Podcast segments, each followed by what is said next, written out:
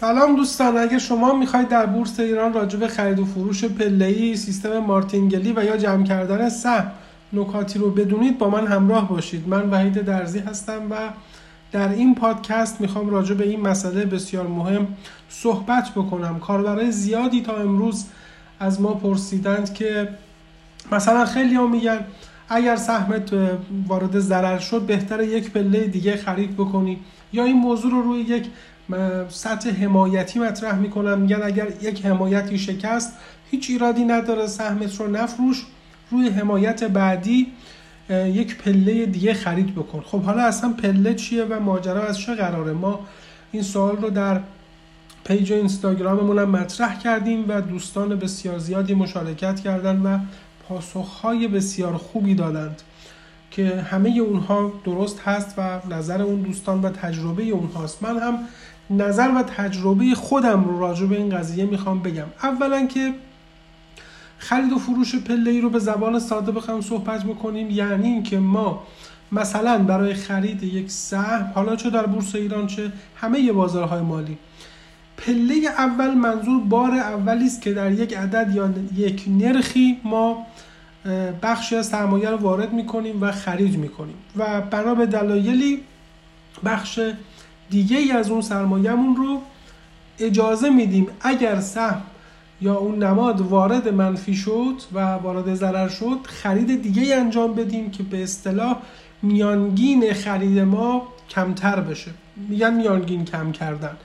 مثلا وقتی شما در قیمت 120 تومن می‌خرید اگر بیاد رو 115 تومن مجددا خریدی انجام بدید خب این میانگین خرید شما دیگه نه 120 تومن هست نه 115 تومن. عددی بین این دوتا خواهد بود که البته بستگی به خرید دومتون و حجمی که می‌ذارید داره. وگرنه دقیقا می‌شد گفت که چه عددی میشه. خب این می‌تونه شما رو زودتر وارد سود بکنه. یعنی تئوریش تئوری بسیار قشنگیه. از لحاظ ریاضی صحیح هست که مرسوم ترینش فاصله های 5 درصدیه. شما یه جایی ورود کنی 5 درصد پایینتر دو برابرش ورود کنی 5 درصد پایینتر چهار برابرش. به این سیستم هم میگم Martingale. توی گوگل search بکنید بهش می‌رسید. من نمی‌خوام واردش بشم. که این سیستم سرمایه نامحدودی از آدم می‌خواد. چون هر بار که 5 درصد پایینتر بره و منفی بشه شما دو برابر حجم قبلی باید در اون معامله ورود داشته باشید. عملا غیر ممکنه. ما سرمایه همون محدوده. ولی خب با توجه به یک سری آیتم هایی میشه اینها رو یک مقدار بهینه تر کرد. اولا سیستم کم کردن میانگین بر اساس ورود در چند پله یا همون مارتینگلی به صورت محدود یعنی مارتینگل با سه پله دو پله به نظر من به تنهایی نمی‌تونه پاسخ باشه. نظر من اینه که ما باید یه تحلیلی داشته باشیم یک استراتژی داشته باشیم که به ما یک نقطه ورود یا یک محدوده ورود داده. و حالا ما برای اینکه میانگین بهتری داشته باشیم میایم در یک دو یا سه پله نهایتا خریدمون رو انجام میدیم. یعنی ارزندگی اون سهم اون نماد پتانسیلش برای رشد و اینکه سیستم ما سیگنال خرید داده باشه اینها اول اتفاق افتاده. ریسک ما هم مشخصه. یک سرمایه رو می‌خوام وارد بکنیم که اون هم تغییر نمی‌کنه. و بعد میایم میگیم خب حالا من اینجا خریدم اب نداره.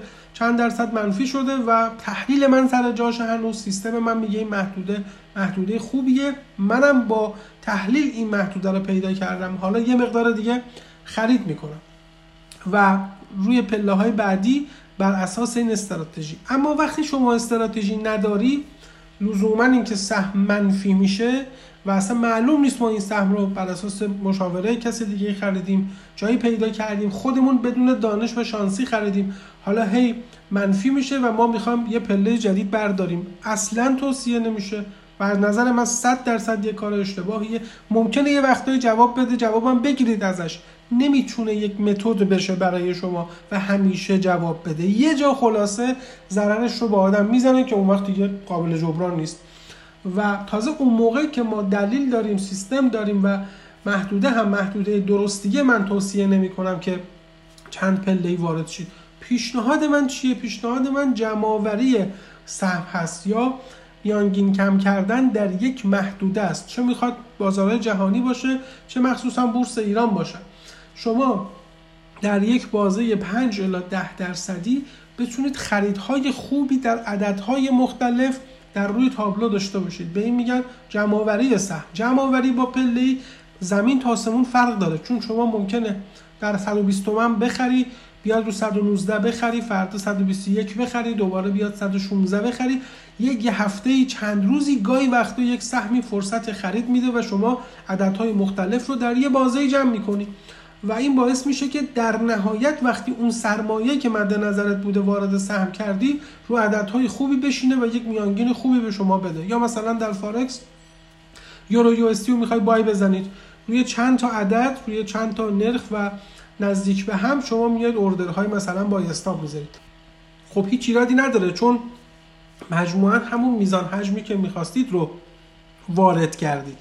این کار درستی است تازه یک تحلیلی هم پشتش هست و دلایلی رو داریم. نه بدون تحلیل بدون دلیل کم کردن میانگین پله خرید کردن مارتینگل گاهی وقتا شانس با آدم رو می‌کنه گاهی وقتا هم نمی‌کنه و سودهای زیادی رو از بین می‌بره. به این میگن قمار کردن در بازارهای مالی و ما نمی‌خوایم قمار کنیم.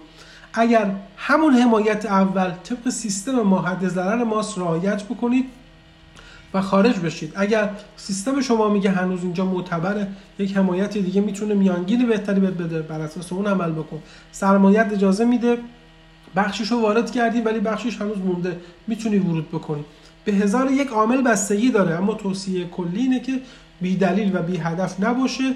تا جایی هم که میشه اگر تازه کار هستید پرهیز بکنید. از این مدل کارهایی که ریسک بالایی داره. زمانی که شما با تجربه میشی همونطور که دوستان هم توصیه و پیشنهادهایی کردن وقتی با تجربه میشیم این چیزها رو کامل درک می‌کنیم و می‌دونیم که یه پله دو پله میارزه نمیارزه چه بکنیم چه نکنیم و این داستانش واقعا متفاوت پس این هم نظری بود که بر اساس تجربه چندین ساله من خدمت شما تقدیم شد. مرسی دوستان خدا نگهدار.